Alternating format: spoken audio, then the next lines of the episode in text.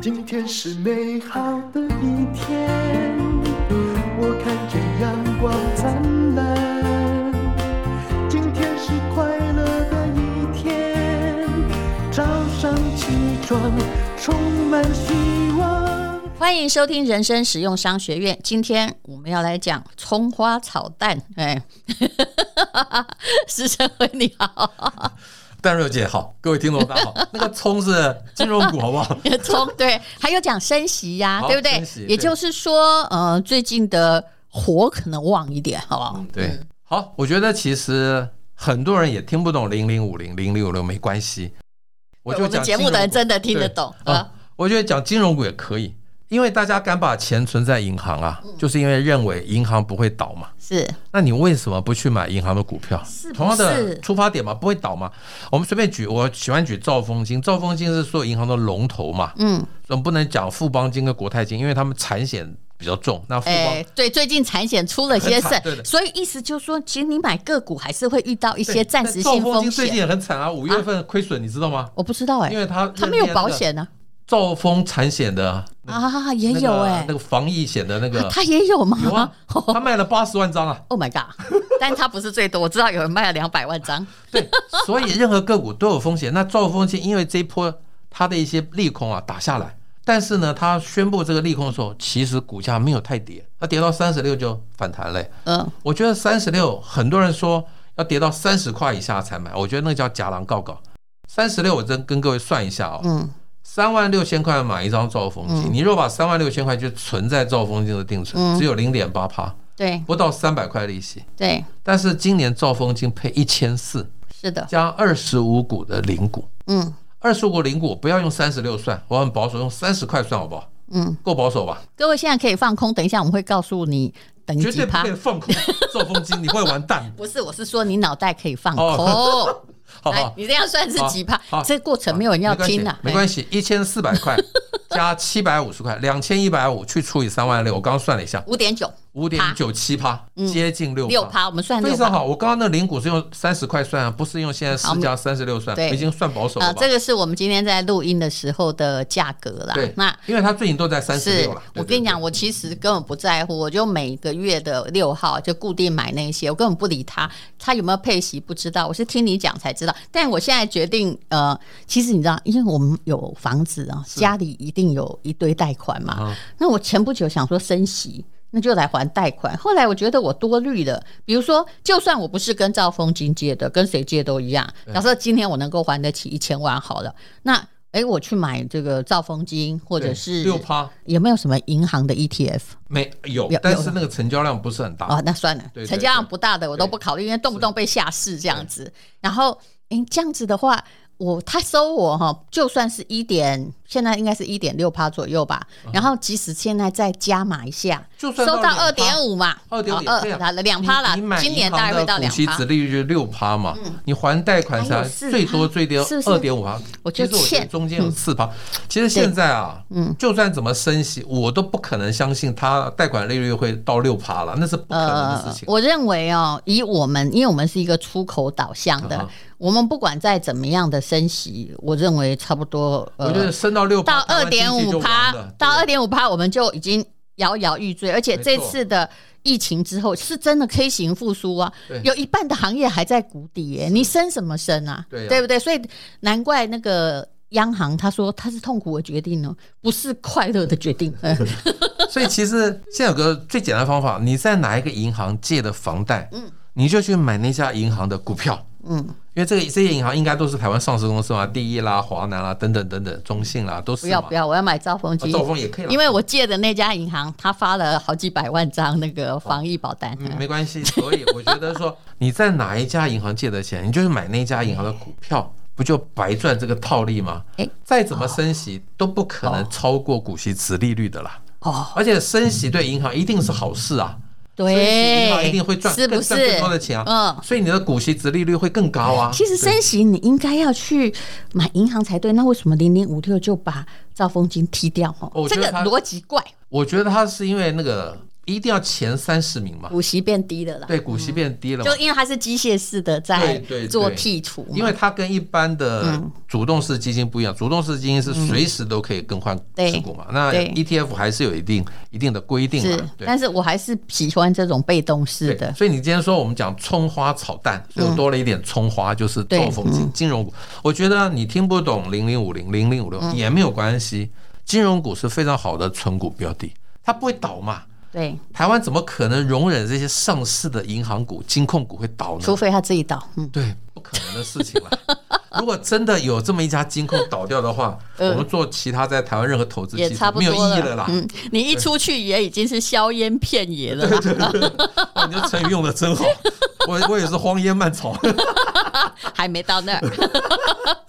好，那其实我们最近这个讲最近的金融局势讲的那么开心嗯呢、呃，也不是很应该，但是我们讲的是大方向嘛对，也就是，哎，虽然在升息，你也许不用愁，但不用愁的状况是你手上还有一些现金的底，也不用因为升息急着去还那个房贷。当然千万不要，急着如果你还钱太多，那你加四，不，好大不部好？分人没有你那么多钱，好不好？我什们么还态是度 我们的听众还是普罗大众，都是很辛苦 的。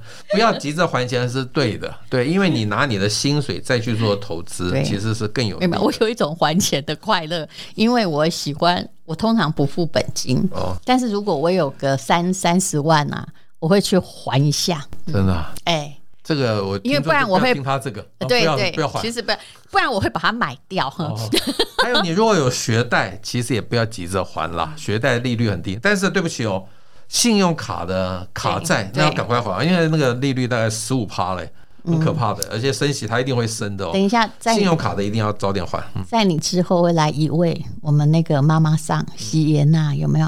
哦她在我们这里很受欢迎。哦她，我知当道时调通的那个，是的是的哇，你知道吗？她真的私下告诉我，她在二十他私下告诉你可以在空中讲啊了。 可以。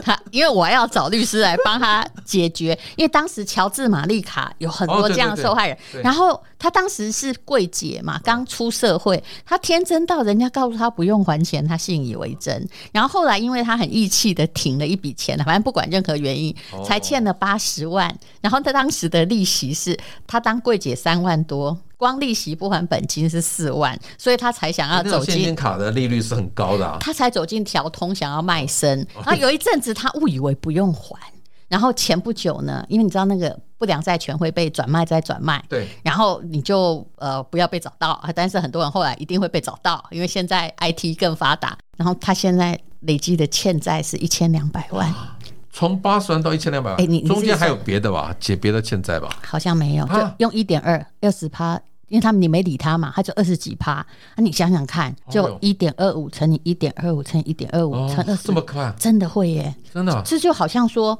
如果你那当然，我最近有听到一个更好的例子，当然他是买基金，他是一个二十五岁就因为婚变一个人带小孩的妈妈，她以前当过银行的主管，嗯她说她每个月才存一万块基金，后来到她四十几岁，小孩都养大之后，她发现她退休金有，对，其实哦你，知道，就是理财一定要趁差在早，这里对对对，嗯呃，年轻朋友们绝对要开始每个月啊五千一万这样定期定额去扣，对，嗯就但是千万不要去扣那个个股，个股的风险还是比较大。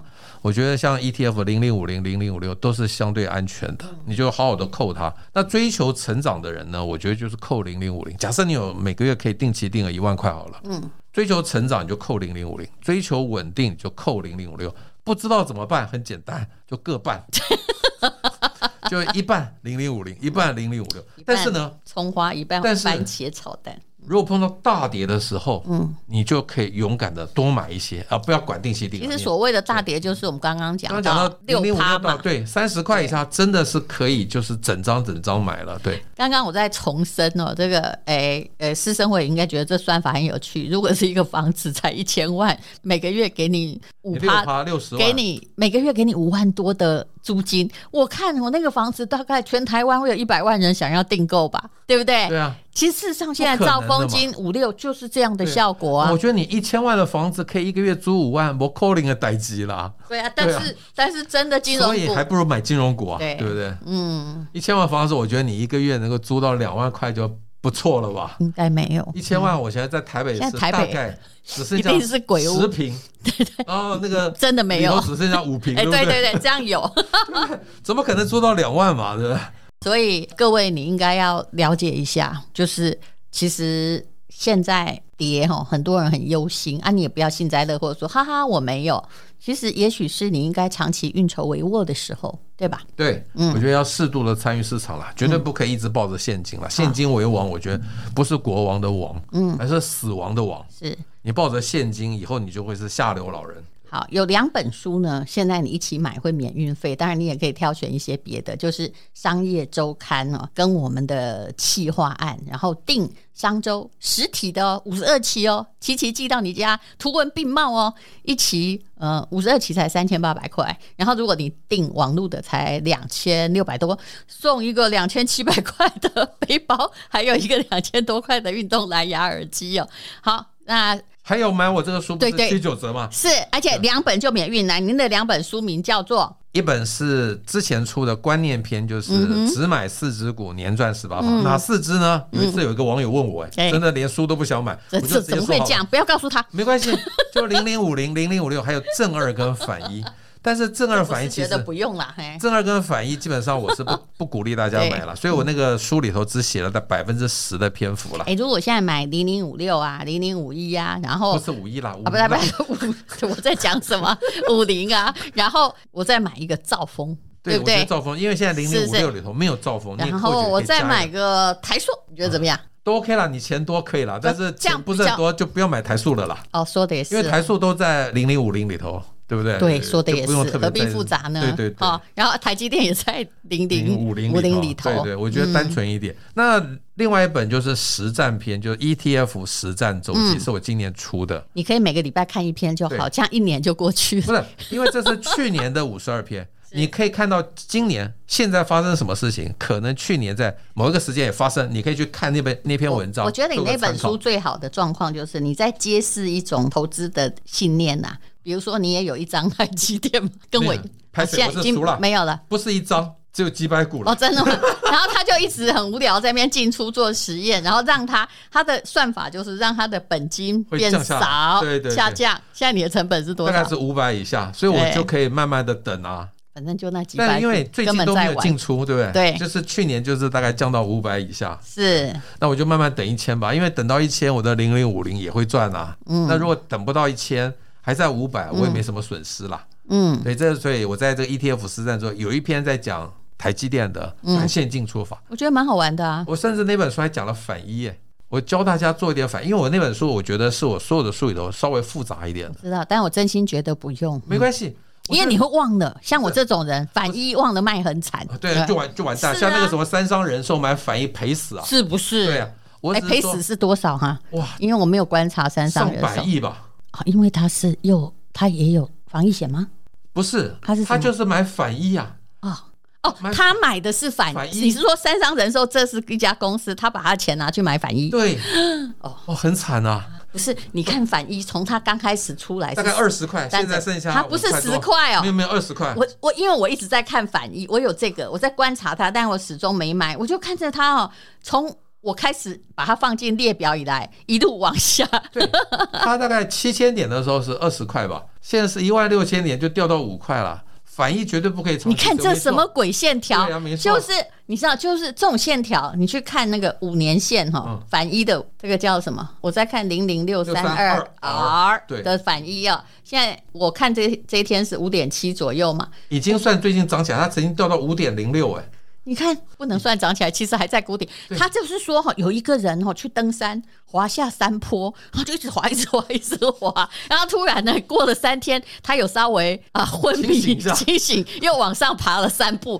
你这其实很 难。我没这样错解释就对没错，没错嗯所以这别玩个这个反一绝对不可以留仓了，就是说你当天就打像打麻将一样小赌怡情，当天就算赔一点钱也要把它处分掉了。对那为什么要写正二反应？这样才完整啦，因为正二反应嗯就是零零五零 的衍生性产品嘛。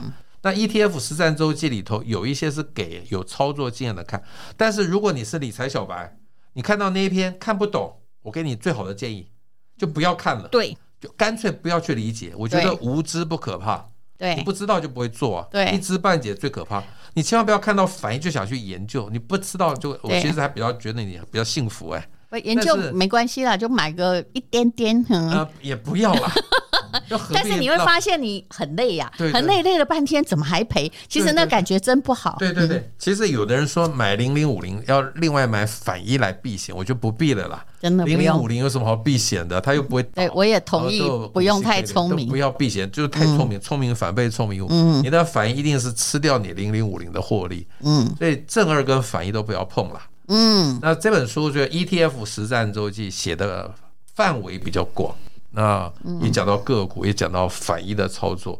但是我诚心的建议，如果你在这本书的某几个章节看不懂，就把它跳过去，没有关系，不要去了解它才是对的。是，而且现在虽然是在这个升息的阶段，然后股票状况不好，那但是从我们刚刚讲的很多东西都有六趴，也许就是打底哈。你对就算你你都不要，你就像我这样固定每月六号嘛，因为我真的没有空去理它。其实慢慢的，你可以赚取时间的收益，真的不用算那么多其实了。一年六趴啊，你知道财务上有一个七二法则嘛？嗯，七十二除以六，十12年年回本哦。嗯，你现在这三很。难。你现在三十岁，嗯四十二岁就还本了，嗯怕什么？你会活到一百岁。嗯，就算你现在已经五十岁了，你都还来得及，你六十二岁就还本的、因为你可能会活到八十二哈。对对，一百岁呀、所以那永嗯总不比嫌什么迟都嗯没有好，然后又绝去对赌博，对对对、很多人说我以前都没做理财，现在来得及吗？我就说永不嫌迟啦。是我希望各位听众听完这一集之后，如果等一下才开盘的话，就应该进场了。嗯，如果是明天，那也是可以进场的，一定要开始做了。好。那我我还现在有想一嗯说，先求有，再求好啦。是你进入股市之后，至少有六趴股息就已经有了嘛，嗯你还可以继续研究，然后有些个股可能有成长性，是你再去买它，说不定还有价差可以赚。但基本上先求股息啦，而且我跟各位说，也不用恐慌。如果你要的是长期效应，在我看来，这些年来啊，都在升息阶段的时候，基本上股市都是跟着升息。慢慢的往上，虽然中间有一些震荡，对不对？嗯对没错升息表示经济状况挺好嘛，对啊对啊不然鬼敢升息啊。那股市就是会无论如何啦，那个两条曲线哈、哦、是成正比，不是成反没比错没，错。哎、但那升息会造成一点恐慌啦，是对不对嗯还有当然很多人说，哎但我看最近美国人都习惯 了。 那有有粉丝在问我说，升息如果定存利率有五趴的话，股市会完蛋。我说如果会五趴，真的没有人要玩股票了啦。但是不可能到五趴，因为你如果嗯定存利率五趴，贷款利率要更高哎、那经济的受伤害更等大于是他收的银根很多，你看对半折指数就知道了。对小型企业一定倒嘛，对对对。嗯，那怎么活？对每一个公司所你以去看升，息，我觉得一定有个天花板，不会一直是升上去，不可能回到以前我们年轻的时候。嗯，哇，我那时候一九九零年买房子，那时候贷款利率是十二趴哎。